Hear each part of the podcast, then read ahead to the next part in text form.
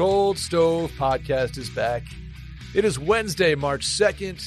NRD, I am headed to Vegas tomorrow night to watch one Jack Eichel play the Boston Bruins.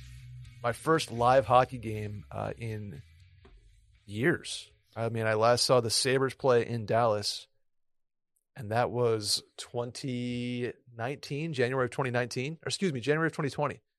And That's then it. obviously we went through some things and my first my first NHL game in a, in a minute tomorrow. Uh, have you been to an NHL game recently? I've been to multiple NHL games Okay. Okay. since uh, okay.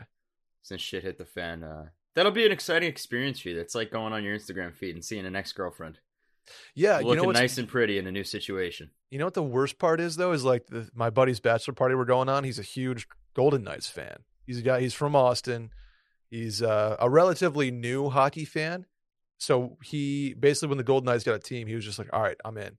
And uh, so he is very excited to watch one Jack Eichel play, and I am going to be very, very much the ex boyfriend watching his girlfriend, ex girlfriend at the club, just looking all hot. So can't wait for that. NRD, how are you doing? I am hanging in there. It's a fun week. Getting closer, right? We're getting closer to uh to Judgment Day. Sure. I mean, uh, that's what we'll, we'll make the announcement now. I think next week, this week is tough because I I'm leaving tomorrow morning, so we were going to do two this week. Couldn't really make it happen. Next week, two cold stoves until after the trade deadline. How's that sound? Yeah, I'm down. Boom. Big Vegas Okay. trip, and then we're back two a week. Boom. Big Vegas trip. Then we're back. We'll do a. We'll, we'll not even do a, a live stream. That's that's what started this whole thing. I don't know. No, I think uh trade deadline's March 21st, right?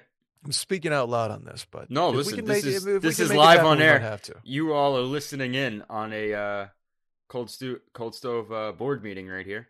I think March 21st, trade deadline day. Let's do it live. We'll have a Cold little live stove stream. board. Yeah, cold stove board meeting live from the uh the rumor cave. There you go. You got one of those tables that's like 19 feet long, like Vladimir Putin does. Don't listen. Don't trust anybody sitting next to me. Uh, NRD, what's going on in your world? What's new before we jump into things? Anything fun? Anything exciting? Are you uh, a happy um, meteoro- meteorological uh, spring to you? Yeah, nice. It's, weather's getting a little bit warmer. Actually, just Not, regret. not that you even, not that you even experience. well, that was the thing. I was gonna say I don't really leave um, from underneath Bettman's desk too often. right?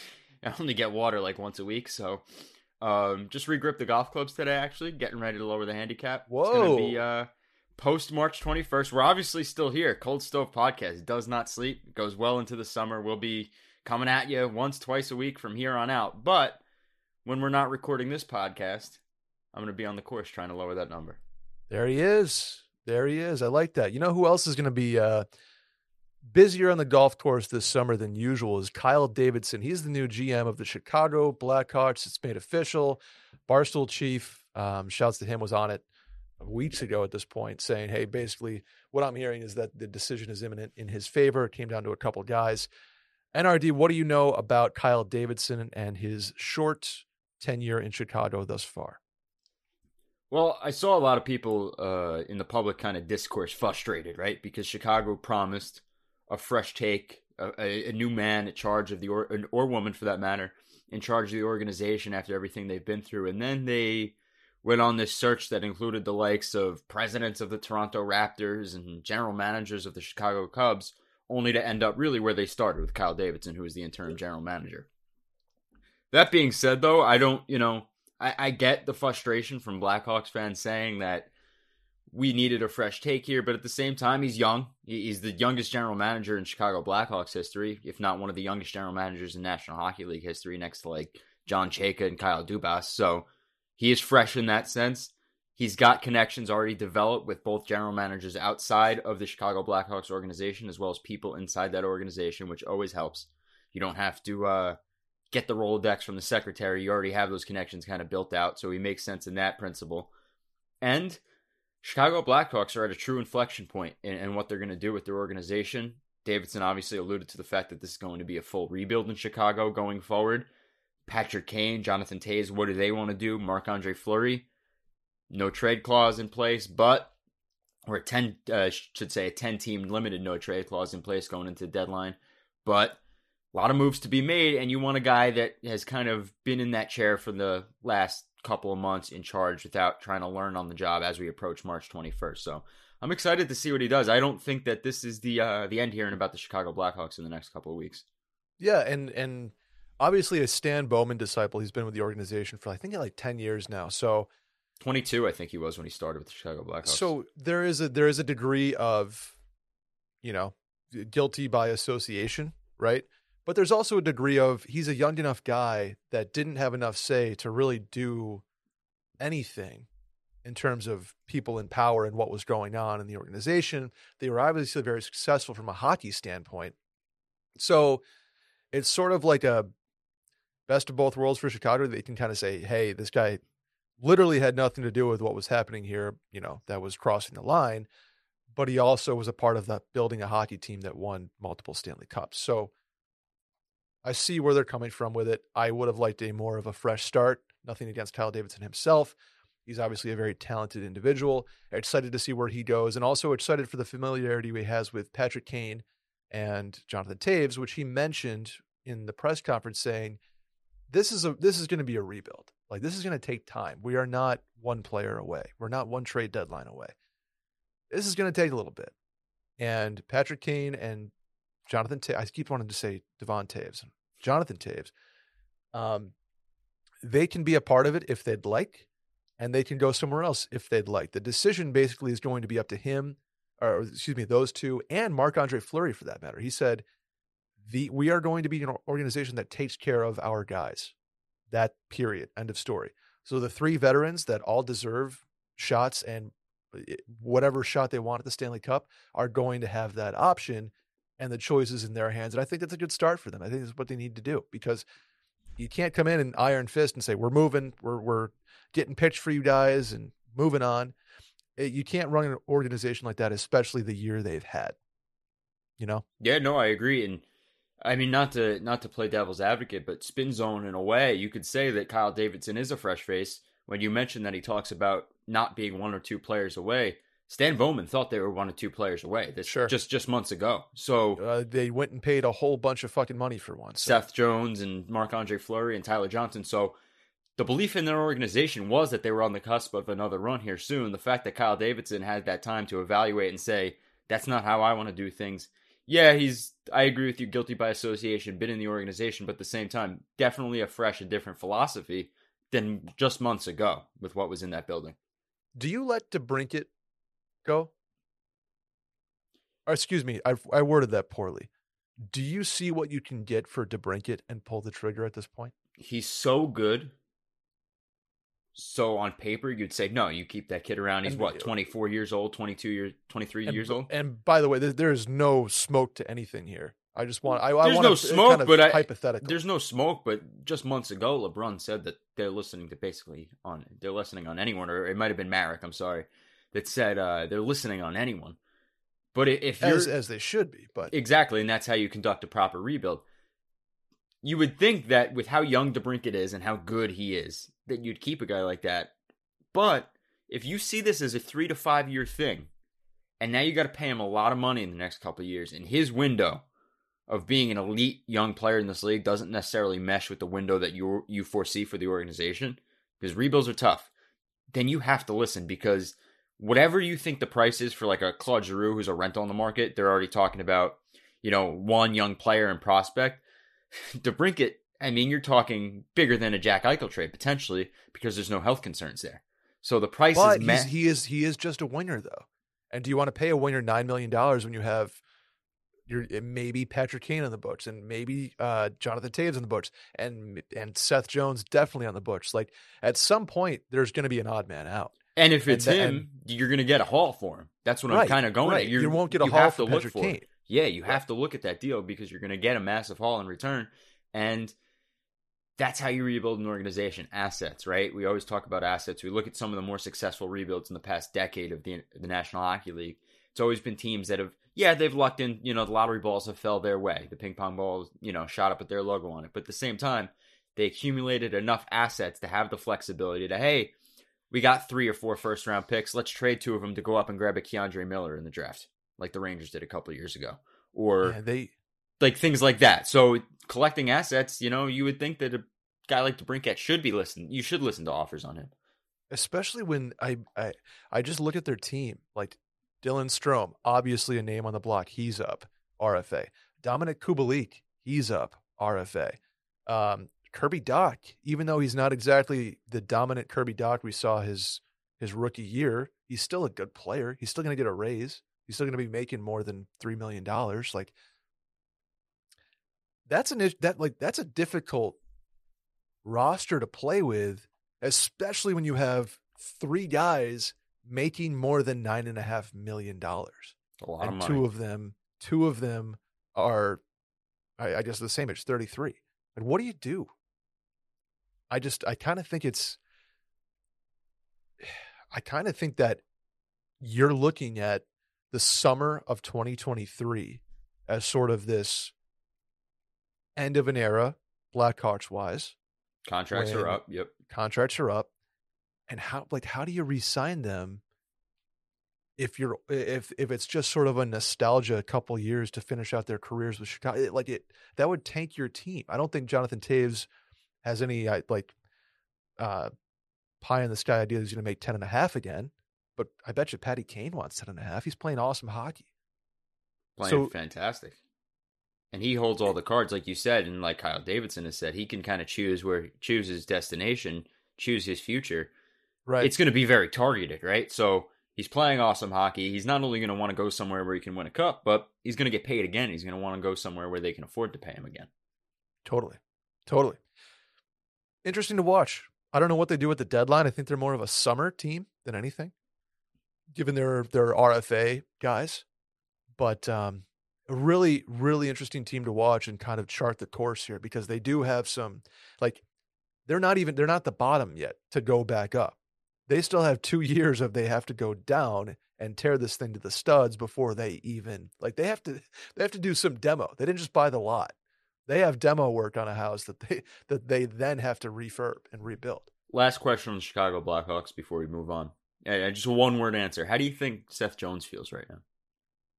Uh, ooh, one word answer: Mm-hmm. scared.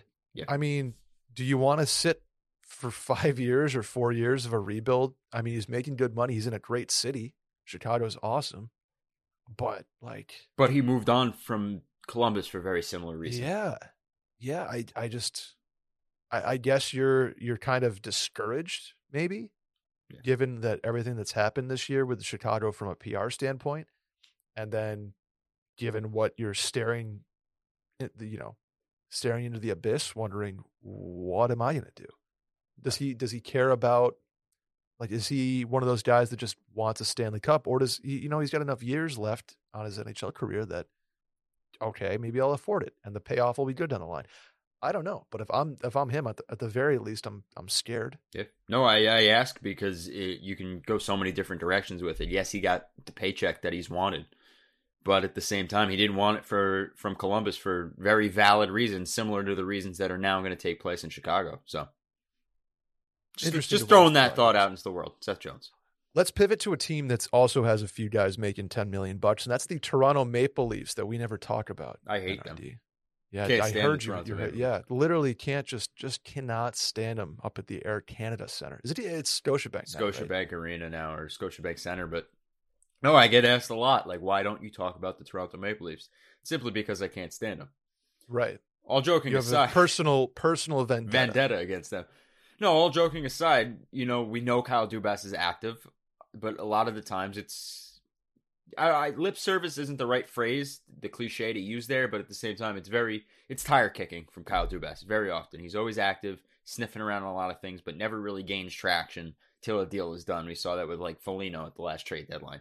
He was in on a lot of different things, and then at the end, it popped up and it was Foligno trade. So, reason why you don't hear a lot about the Toronto Maple Leafs is they're struggling cap wise until now. They have Muzzin on LTIR, so they have a little bit of flexibility to work with.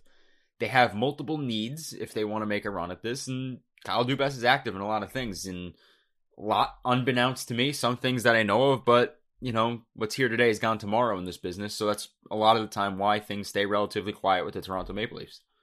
Something I wouldn't have said a couple months ago, but I'm I you kind of have to say now is do they need a goalie? I actually it's funny because eh, last week or the week prior on the this very show, I made that joke. That was like Leafs fans ask if they, you know, they're in on anybody and like they're looking for a goalie, and I'm like, you don't need one. Well, Jack Campbell has not looked great, and Mrazek is not good either. So, but what's out there, right? If you're gonna go into the goaltender market, you don't want to take a chance on another guy that's like mediocre but could be good. Like you're not going to go after Georgiev and hope he turns it around in such a short period of time. What about Fleury? That's the only there, guy. That's the only guy that makes sense for them, right? If there's one guy, or eh, if there's one city in Canada that you would go to, it's Toronto. It's Toronto. Toronto. Yeah, Toronto. And he's the he's the only goaltender that's on the market right now that really makes sense for Toronto because you look at the younger guys, the the Korpisalo's, the Hussos, who's probably not even in play anymore at this point, the Kudobins, the you know Georgievs, they're not they're not good. And I don't mean that to kind of slight them. I just mean we don't really know if they're good or not. And Toronto's trying to win a Stanley Cup here or make a deep run. And they have two guys already in the stable that are not good, and I put that in air quotation marks. And we they're well, you have two one, you have two one Bs. You have right? two one Bs. Maybe Campbell has looked like a one A, and he could turn it around potentially. But whoever you bring in now from that list of names I just mentioned is in the same boat as their one Bs that you just hope kind of turns it around. They can't afford to now like Per, let's use Georgiev as an example because he sucked the other night against Vancouver and he's the hot name right now. I don't yeah, know. Yeah, you had a nice tw- you had a nice tweet that you threw out there, huh? I just happened to see the score. I didn't know who was in that. I saw four nothing Vancouver. I assumed it was Georgiev, but he's the hot name. Let's say Toronto goes on and acquires an Alexander Georgiev. You just now play him what? Now Campbell's the starter, like we kind of expected. Now Georgiev takes Mrazek's role or you rotate the two of them and you just hope that one of them potentially plays themselves out of this. Like they don't have the time to afford that to happen. So yeah, Marc Andre Fleury is the one name that if we're talking goaltender for Toronto Maple Leafs, he's the guy. So what do you do with a Mrazek then? And what do you do? Like Campbell, even if he's playing poorly, he's going to get a raise. He's thirty, which kind of shocked me honestly. Do you do you try to trade Mrazek with his with his health issues? Do you say, you know what, Peter, you're going to go uh, play golf in Scottsdale? For the rest of this season because, or the the rest of your couple of years because they have cap space. We don't. We need to move you out. We know you're at the very least valuable to to somebody. It, it's like, what do you what capital do you punishment sending him to Arizona right now. But well, yeah, for the next forty years it is. Hey, you're gonna go play at a at a youth hockey rink. Crazy. And then this plays into Chicago's rebuild, right? Like if Toronto were to say, "Hey, well, we want Fleury, but you got to take Mrazek back, and we'll give you some assets to do so. Yeah. Hey, that's a, that's Chicago. A path. Does, they need a they need a goalie. That's right? a path. I mean, like you need somebody to start in that if Chicago. So that's a path. I mean, if we if we want to speculate and dive deeper on the Fleury thing, that's a potential option. But it's hard to move Mrazek. And if you acquire a guy like Marc Andre. Fleury, he's not around forever either, right? Marc Andre no. Fleury's this year, maybe next year at most for Toronto. And then we're back in the same situation.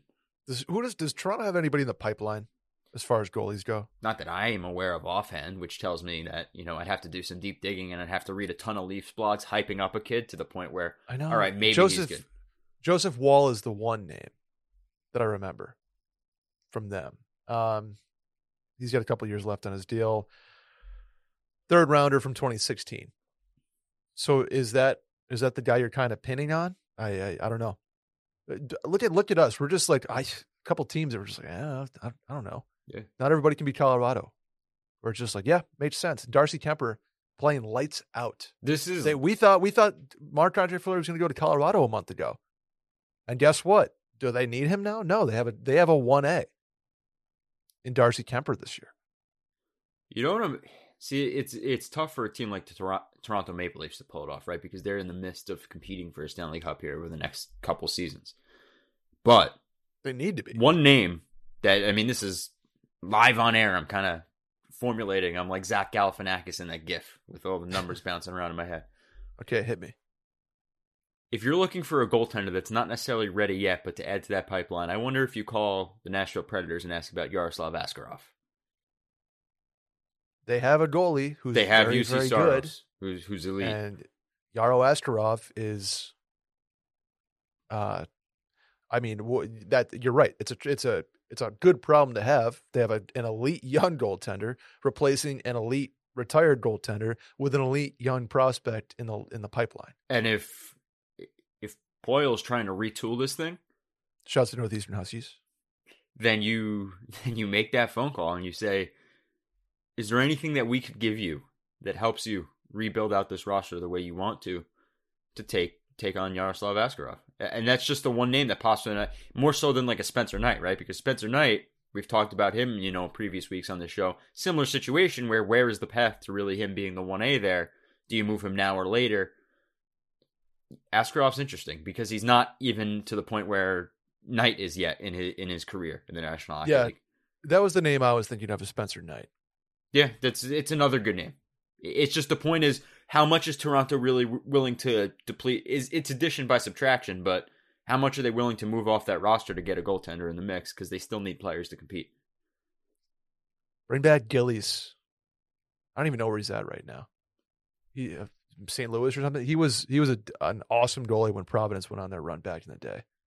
Um, uh, that's a, a, enough on the or excuse me. The last thing I wanted to talk about with Toronto is word on the street now is that the kind of the the smoke on Jake Jakob uh, Chychrun sort of quieted down with Toronto. The smoke on Ben Chiarot is uh, getting more increasing.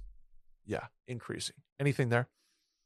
Not that really I've had, and I haven't really been privy to all the Chiarot and Toronto stuff. Like I've heard, you know, the usuals with Chiarot, with the, the Rangers and the St. Louis Blues and the Florida Panthers. Haven't really heard much about Toronto, but you know, the TSN guys are saying it, and I always kind of say that they're good at what they do, and I defer to them, which is interesting it would be uh I actually put out a tweet a couple weeks ago that if if that were to go through, Jeff Gorton not adverse to making trades with division rivals in rebuilds. He did it with the Rangers his first season there, traded Grabner out to the Devils, um, sent Rick Nash to Boston, not necessarily a division rival, but a rival with the, with the Rangers. And now if he moves Chiarot to the Leafs, Gorton's always looking for the best deal out there. So it it would it would be interesting that that's his game plan. His mo is to listen to everybody and very much knows he has the pieces to do so.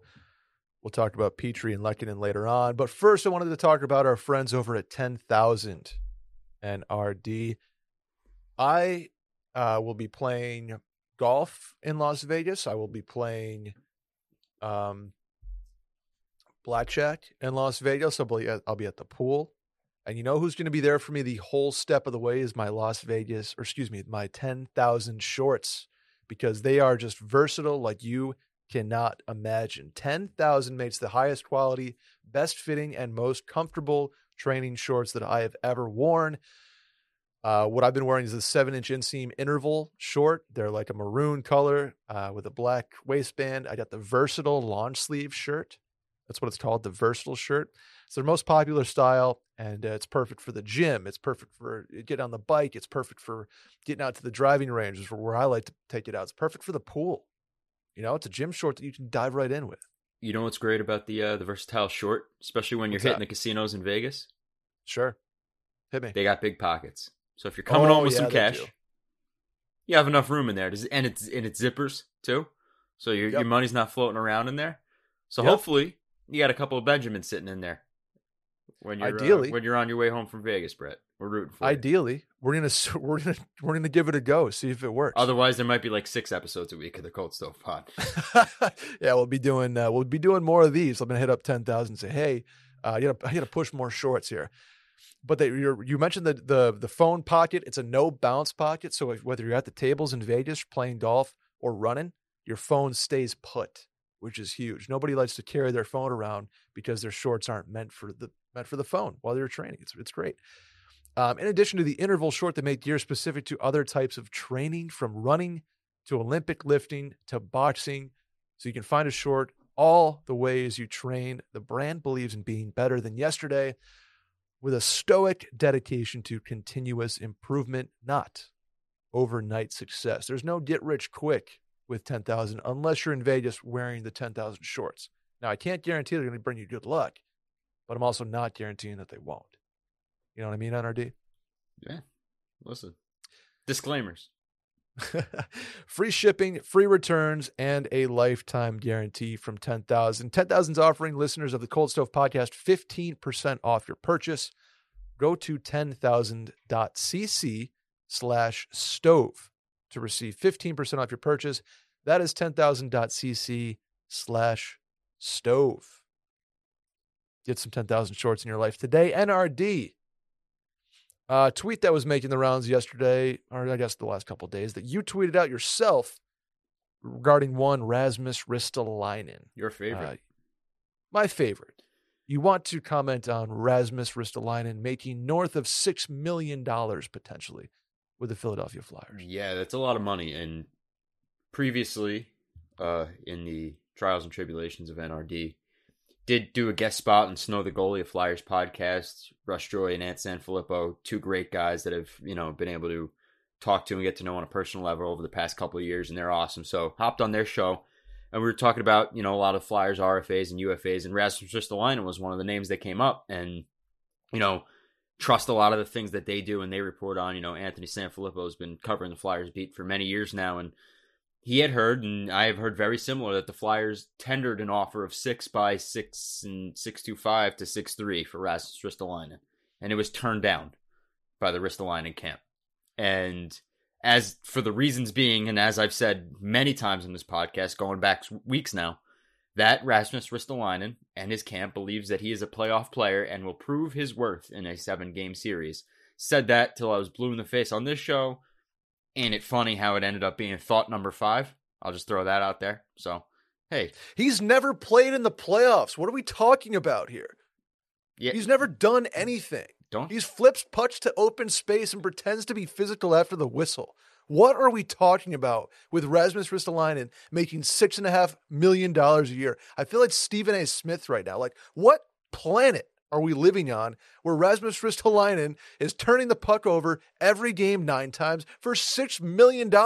I could do that. NRD, look at me at Beer League. Shouts to Harbs and Nails and Fitzy. I turn the puck now over nine times because I'm tired and I need to get off the ice. So I flip it to their defense and get off the ice in Beer League. Rasmus Ristolainen does that for a living, making four and a half. Now he wants to make six and a half and turns down six and a half because he's a playoff fucking player. Are you kidding me? Don't shoot the messenger. what are we talking about? But he needs to go make two and a half like Marco Scandella did for the Wild and revamped his career after being in Buffalo.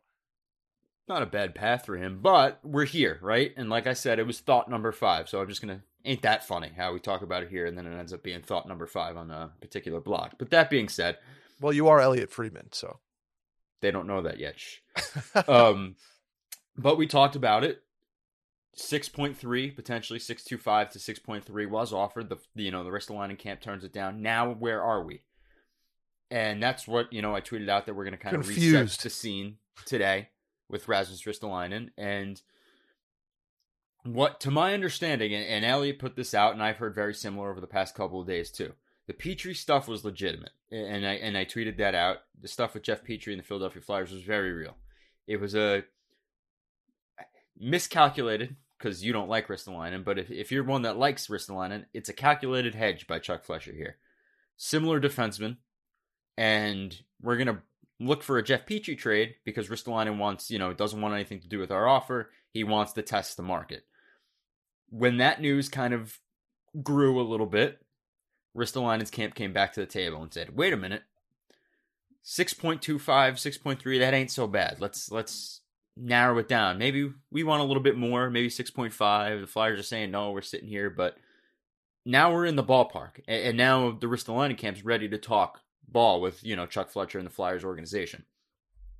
That's why yesterday, you know, Elliotte put it out and I tweeted that I'd heard separate but similar that, you know, it is not out of the question that he resigns in Philly. Philly, listen, Philly's already tendered him that 6.3. He turned it down.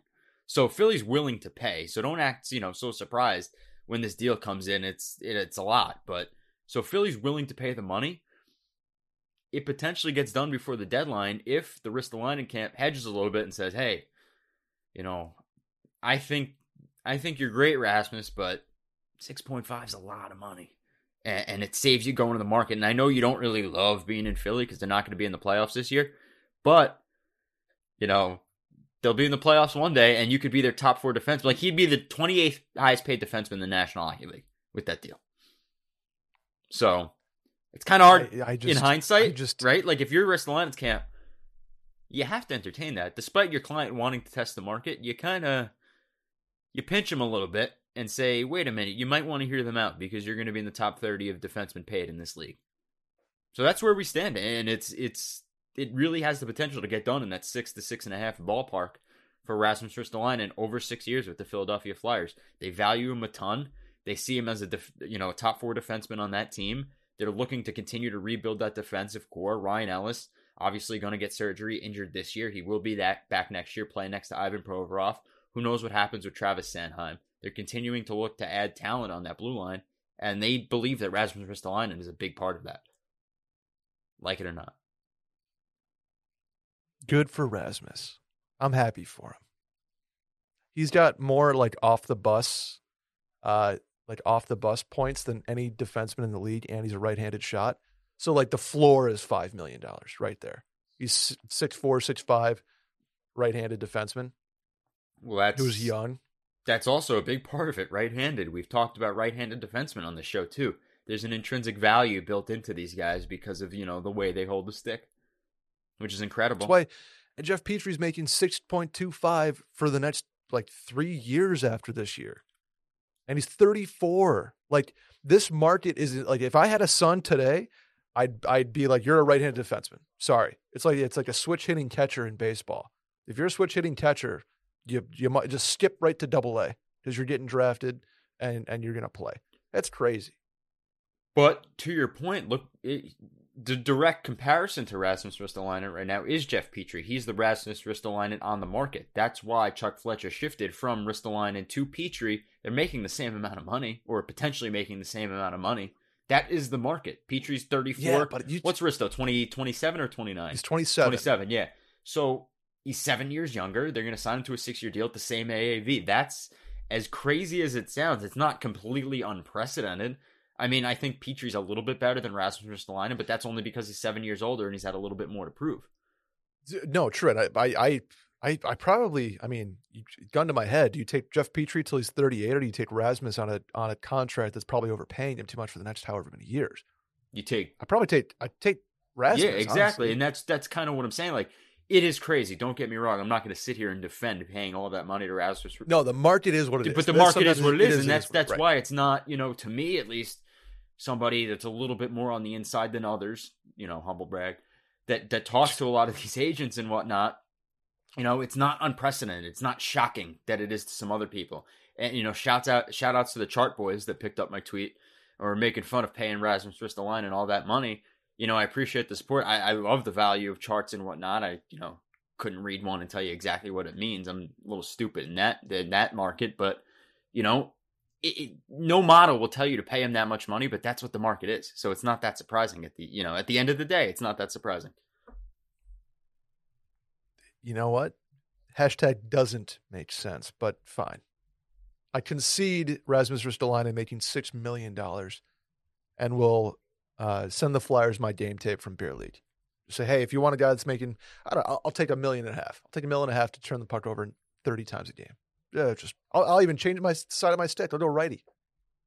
Why not? That's what they're looking for. uh, does that mean anything in terms of uh, Giroux with Philly? Mutually Totally exclusive. Yeah, it just has nothing to do with the other. I mean, there's still we are where we are with Claude Giroux, and it's you know if you didn't get a chance, and I'm gonna you know I don't really love giving free ads to any other podcast out here, but I do really like the STG guys. They're flyer centric. So if, if you want to hear a little bit more, you know, into the daily daily of the Flyers and what's going on with Claude Giroux, I suggest giving that episode that I popped on a listen. Kind of went into detail on how this is going to likely play out. We're talking probably plays his a thousandth game as a member of the Philadelphia Flyers, March 17th against St. Louis, I believe, or Minnesota. I don't know who's in town, but will play his thousandth thousandth game against them. And then Chuck Fletcher says, I already have a clue of where you're looking to go. I have these deals kind of worked out with these four teams. Which one do you kind of prefer? That's the path here. And we'll continue to hear about the Floridas, the Carolinas, the Minnesotas, the St. Louis's, and the Colorado Avalanche till then. Stay tuned on that. Let's move up the Garden State Parkway a bit. New Jersey's goalie situation probably is not as locked in as they had hoped. No. Even six months ago. So that leaves a guy like Jesper Bratt in the news. That leaves a guy like Pavel Zacha in the news. That leaves a guy like Lindy Ruff uh, fighting for his job on a daily basis. Can you tie any loose ends together in New Jersey, or is it the clusterfuck that it seems? No, it's a clusterfuck. That being said, I still stand by my, my reporting from months ago that Lindy Ruff is just kind of just biding time right now behind the bench in New Jersey. some would say borrowed time at this point. Yeah, it's just he's there. That's that's what you know. Lindy Ruff is there for right now. They're going to reassess everything as we get to the end of the season.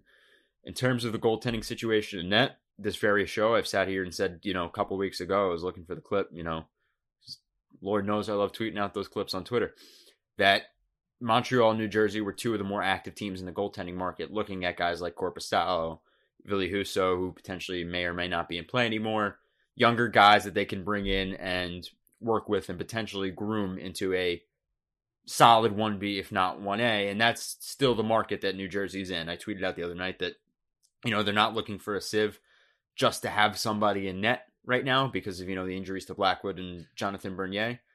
Speaking of sieves, that they just had to plug the net. Jon Gillies. There it is. Full circle. We've answered the question. He is in New Jersey. but that that you know, and that's no slight to him, but I don't think New Jersey is looking for a warm body in that. I think they're looking for a potential goaltender to push Mackenzie Blackwood in the vein of, you know, a little bit more speculation, not right here, but here's a name to speculate on. They bring in a Joonas Korpisalo.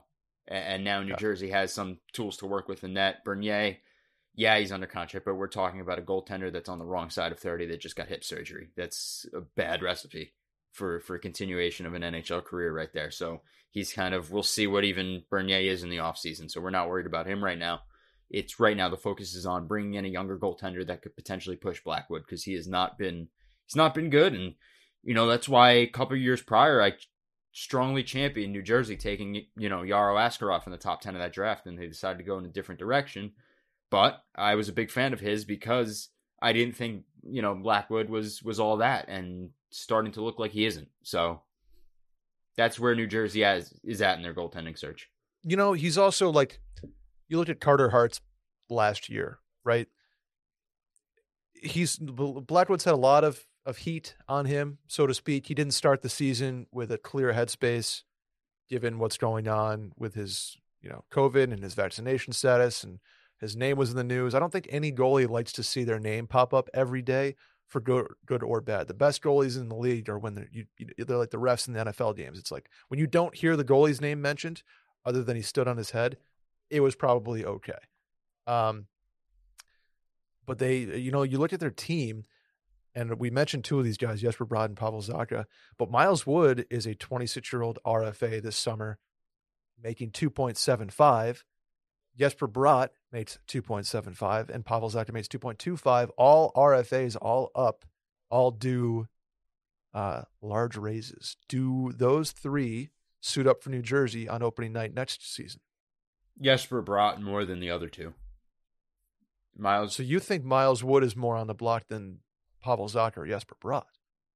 No, I think Zacha, Wood, Bratt in that order of likeliness to move.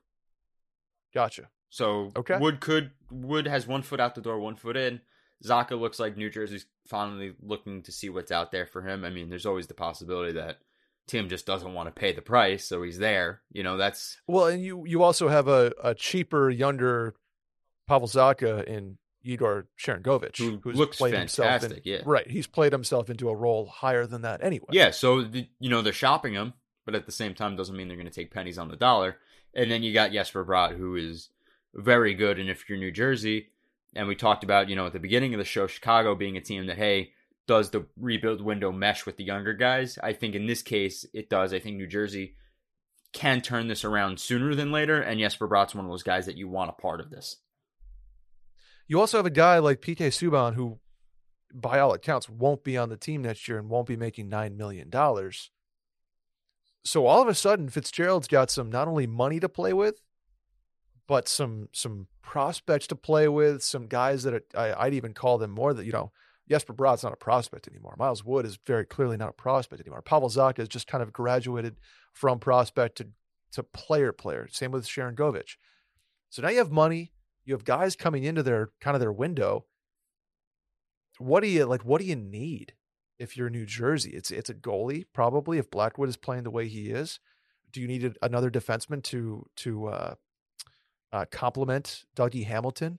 You know, you have Ryan Graves, you have Damon Severson, all guys playing pretty well. Ty Smith is another one, but what do they, what like what does New Jersey need to compete in that Metro division? Well, they need a goaltender, I think, and they need top end talent to uh, play alongside Jack Hughes.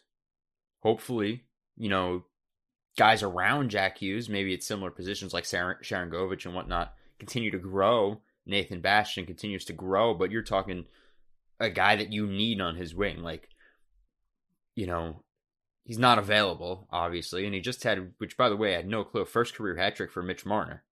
But really, like, yeah, it was his first career hat trick the other night with the four goals. If Mitch Marner were to ever one day be available, like that is the perfect guy for Jack Hughes' wing. And I think that's the top end talent that New Jersey really needs to compete in this division right now.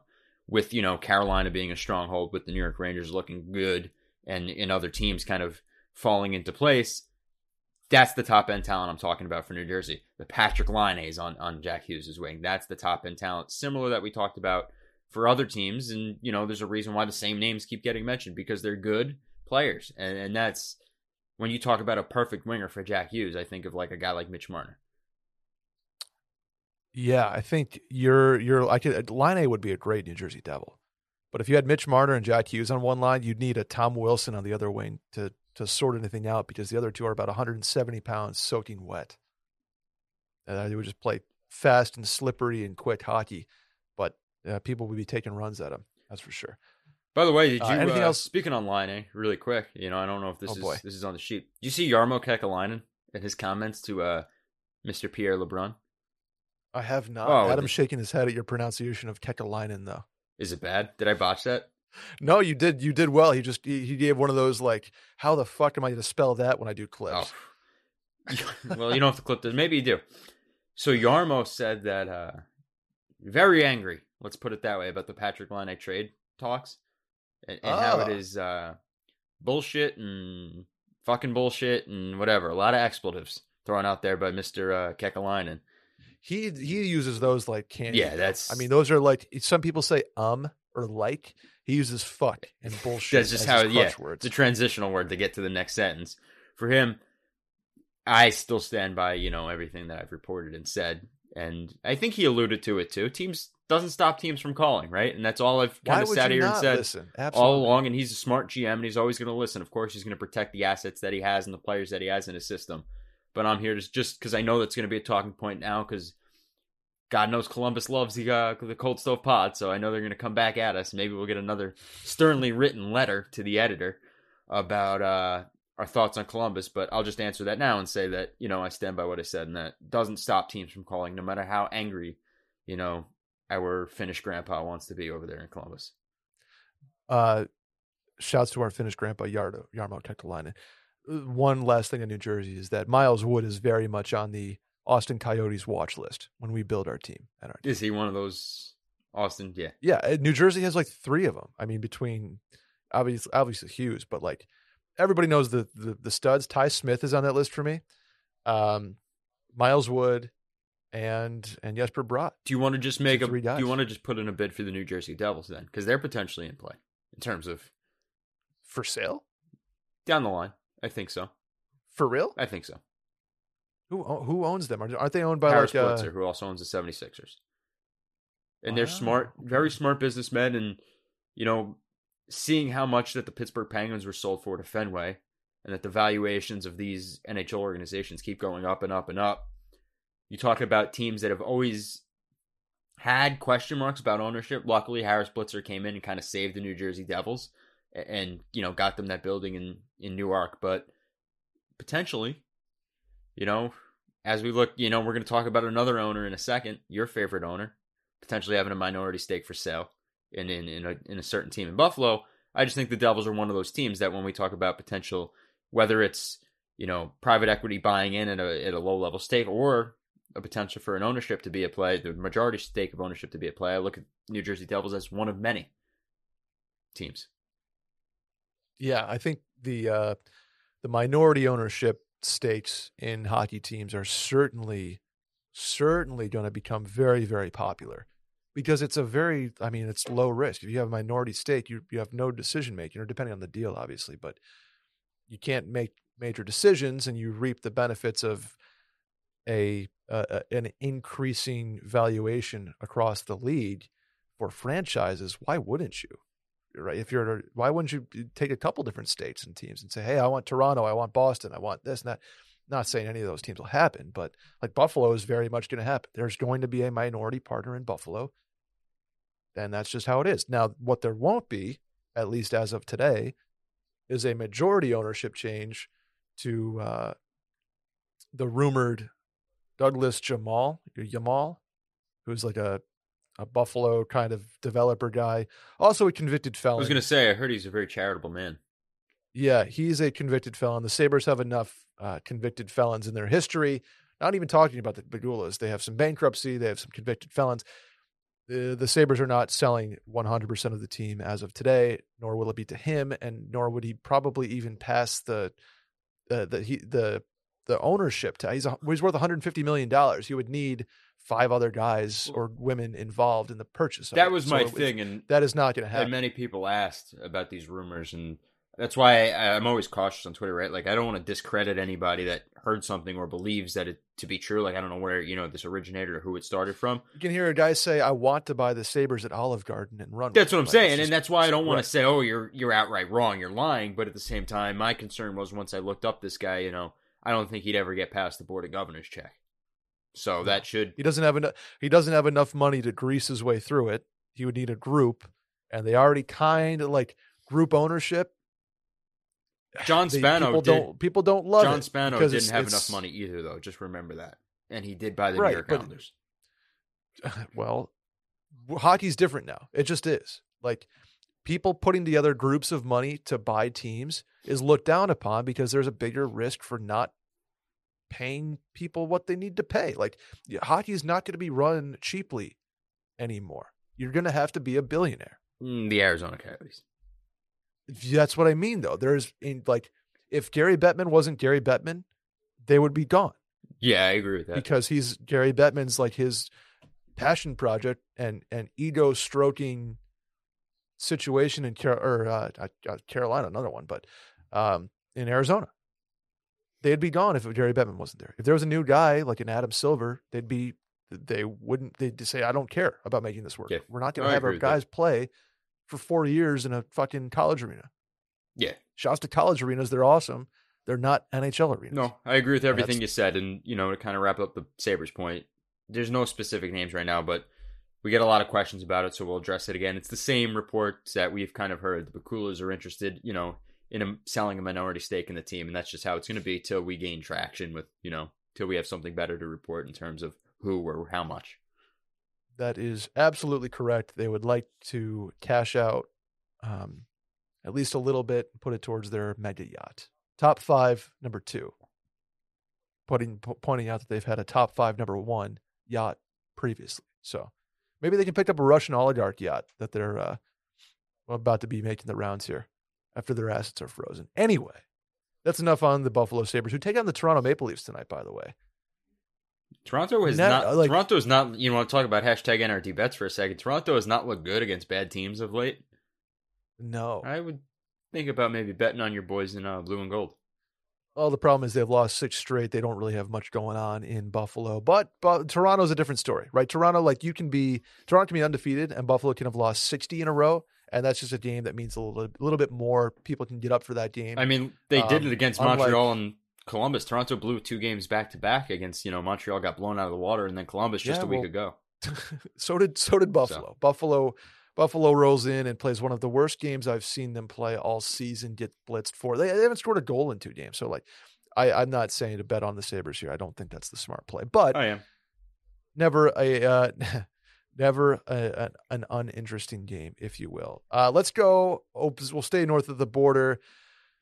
I wanted to just get this in quickly, and that's Winnipeg um, continuously kind of rudderless. We talked about the Dallas Stars and Winnipeg Jets as being the two rudderless ships that aren't bad but aren't good. And what are they going to do?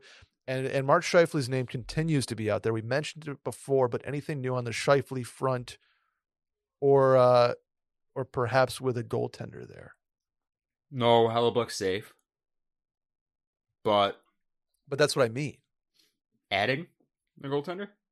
I mean shipping a goaltender. Who? Could you imagine? Hellebuyck. No, Hellebuyck's safe. That's what I'm here to say. I'm I'm I'm saying, uh, are they like, hey, we got to blow this thing up? Oh well, if they blow it up, yeah, he might not be safe. But then again, he could be. so facto, he's I, he's he's safely going to make a shit ton of money wherever he plays. I'm saying that if you're rudderless and need guys, yeah, but and don't have a lot of picks. If we're on the ship analogies and you're rudderless, you do need an anchor still, and the goaltender is the anchor of the team. And it pays that they have All a really. I'm good trying one. to I'm trying to goat you in NRD to say something controversial. Well, no, like I just did. You- You're not asking about the right guy. Mark Scheifele is probably in play here, and he's the interesting name that we're not. You know, everybody asks me who's the one name that you're not talking about NRD that is available, and I always like to say back like if they were available, I'd talk about them. So that's the stupidest question I've ever heard. But if you want a answer non-answer, I would think that Mark Scheifele would be one of those guys. They're rudderless, about- and he has a lot of money due to him for this year. He's a free agent next year, I believe. Right? No, he's got he's got two more years. Two more after years after the season. season. at six point one two five, which is a great contract. It's a great contract for a team he's- that's looking to acquire him, but he does have two more years left. And if you're a team like Colorado Avalanche, New York Rangers, these rental looking teams that have cap constraints, you have to do some gymnastics to make it work for the next two seasons. That's what limits him. But he one of those names we talk about. Hey, NRD, who's the one guy that you could see being moved that's not being talked about? Mark Scheifele. They are the uh, the basically the former New York Rangers defense up in Winnipeg there, Neil Pionk. and Neil Neil Pionk, um, oh former Saber Nathan Beaulieu or Beaulieu. What's his name? I haven't heard haven't heard that name in a minute. Uh, Pierre Dubois is also an RFA this summer. Does he suit up for Winnipeg next year?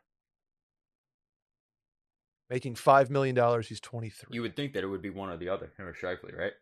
So Well, you got to get something back at some point if your team is just you, you can't field this lineup again. I think Paul Maurice said it best. He's just like my message doesn't work anymore with this group.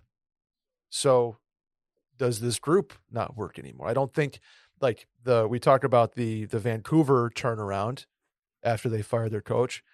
I don't think Winnipeg has been you know, the spark of a new coach in Winnipeg hasn't been there. no, so, Dave Lowry hasn't done. I think he's like 500, maybe a little under 500. So, so that to me points out if you're getting the same results with a different message, the the head of the ship doesn't exactly matter as much as the uh the crew does.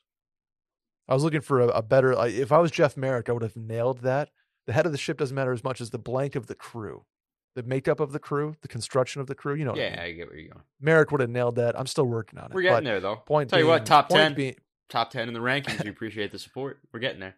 point point being is that I think the GM over there in Winnipeg has has more to do than maybe the coach does, and I think Pierre Luc Dubois and Mark Scheifele are two pieces that set them on a different course very much immediately. Yeah, I don't disagree with that. Uh, let's kind of rapid fire here. Minnesota Wild are sliding. Kevin Fiala's name continues to be out there. Anything new up in Minnesota with Billy Guerin?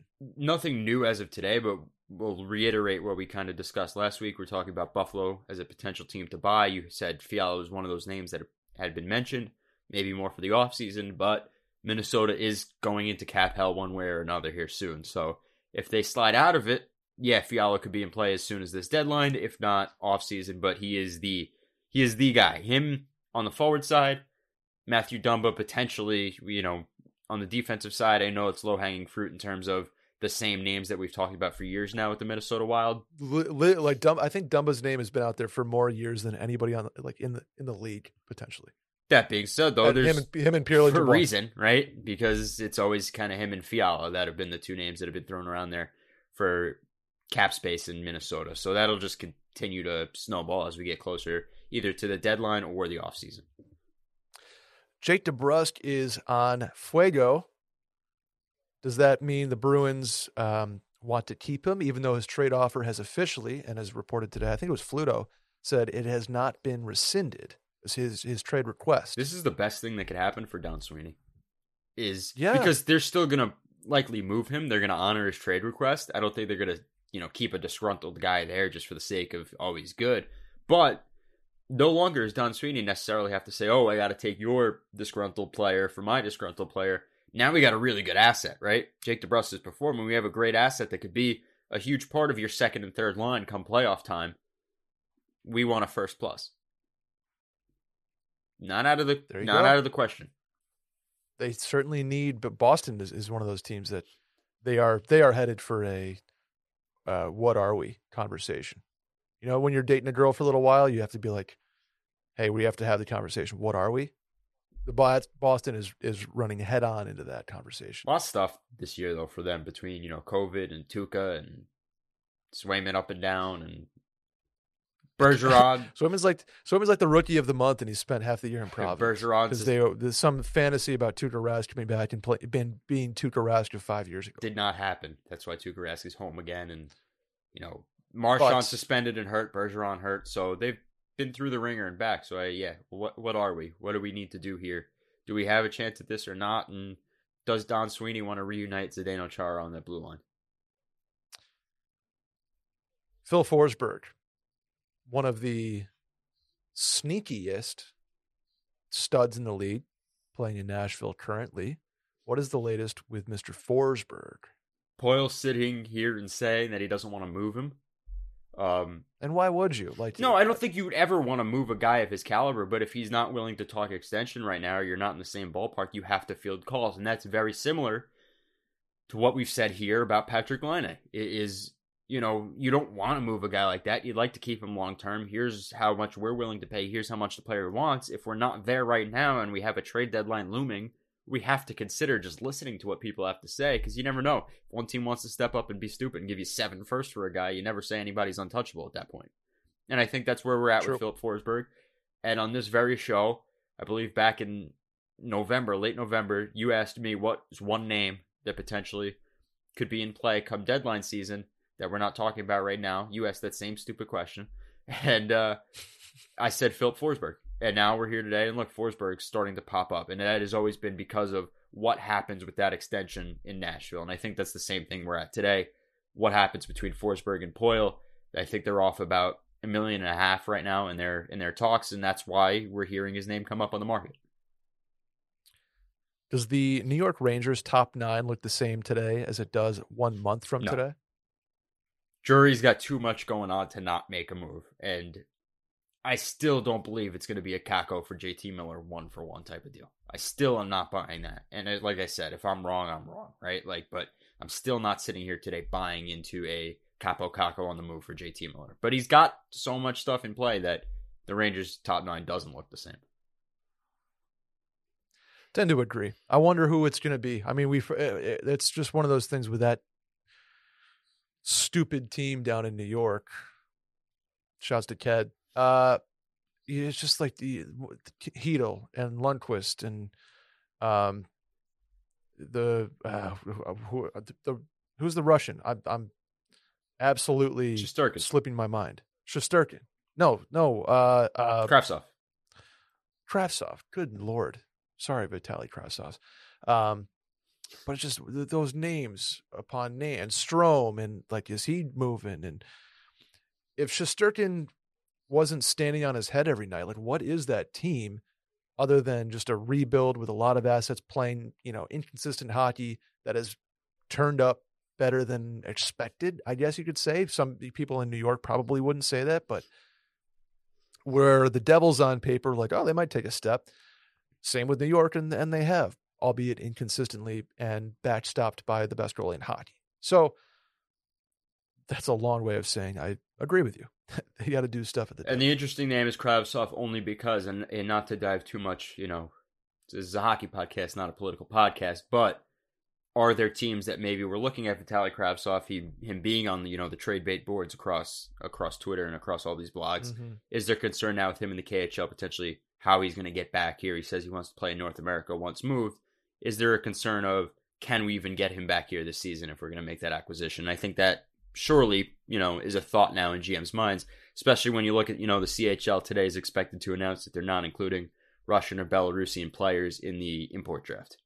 So and you know that's it just feels like a, a reaction that is almost better for the Russian leagues because now you're keeping you're that talent keeping home. your talent like that like my whole thing on on this is I'm like open it up get any Russian that wants a US or Canadian visa or any hockey player that wants to come over here drain them of talent if you really want to hit them when it hurts like that's kind of where where my head's at with it, and I don't know why. I mean, I get like EA Sports NHL 2022 is banning Russian teams. Like, okay, um, uh, but don't don't block off borders to kids that want to get out of there and come play hockey.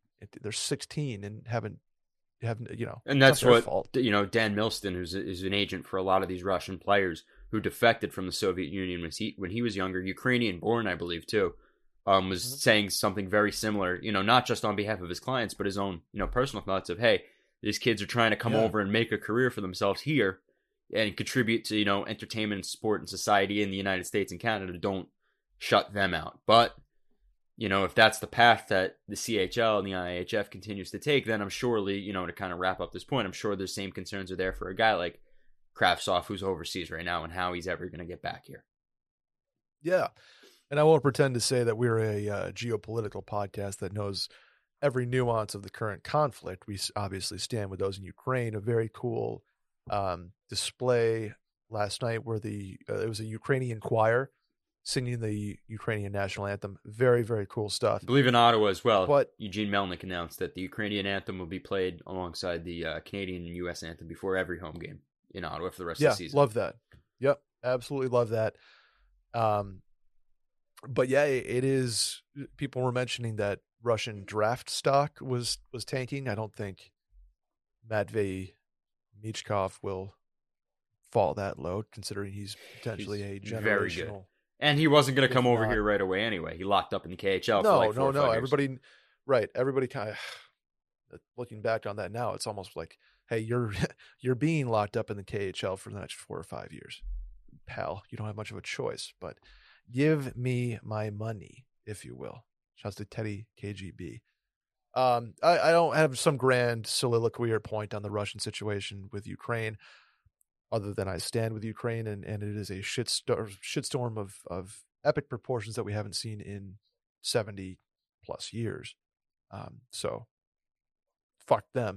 this, is my, this is my, my short way of saying it. But Anything else, NRD, before we jump out of it this week? No, I think this was fun. Um, safe travels, man. Brett's heading out to Vegas, Thank like you. you. mentioned at the beginning of the show. Next week we will be two a week. We're gonna work that out. Um, probably not. I'm assuming that uh, my counterpart over there in Austin, Texas, is gonna be bundled for the next couple of days in uh, in the Sin City. But um, hey, I, I still I'm still young enough, NRD. I can I bounce back no then problem. Then there you go. Then we will talk uh, talk scheduling over this weekend and into next week, and we will be back at you two uh, two weeks on the Cold Stove Pod up until trade deadline. And the second drop at the end of the episode in as many weeks, look for uh, potentially a third voice on the next few podcasts. Not consistently, I'm saying, but a third voice uh, guest spot, if you will. It's in play. Things are in the works. It's in play. Wheels are spinning, uh, and I'll leave it at that for now. It's a good one, man. Like Dale, Cold Stove review. Pod. No, Sorry. like review. I'm doing yes. your job. Like review. Appreciate all support. Another big one, and uh, we'll see you next week. At NRD, or excuse me, at NHL Rumors Daily on Twitter. He ain't going anywhere. I am Brett Merriman at Schmerriman. We are at Cold Stove Pod on Twitter and Instagram. Shoot us questions, maybe some topics. Leave a review, like you said. See you guys next week. Peace.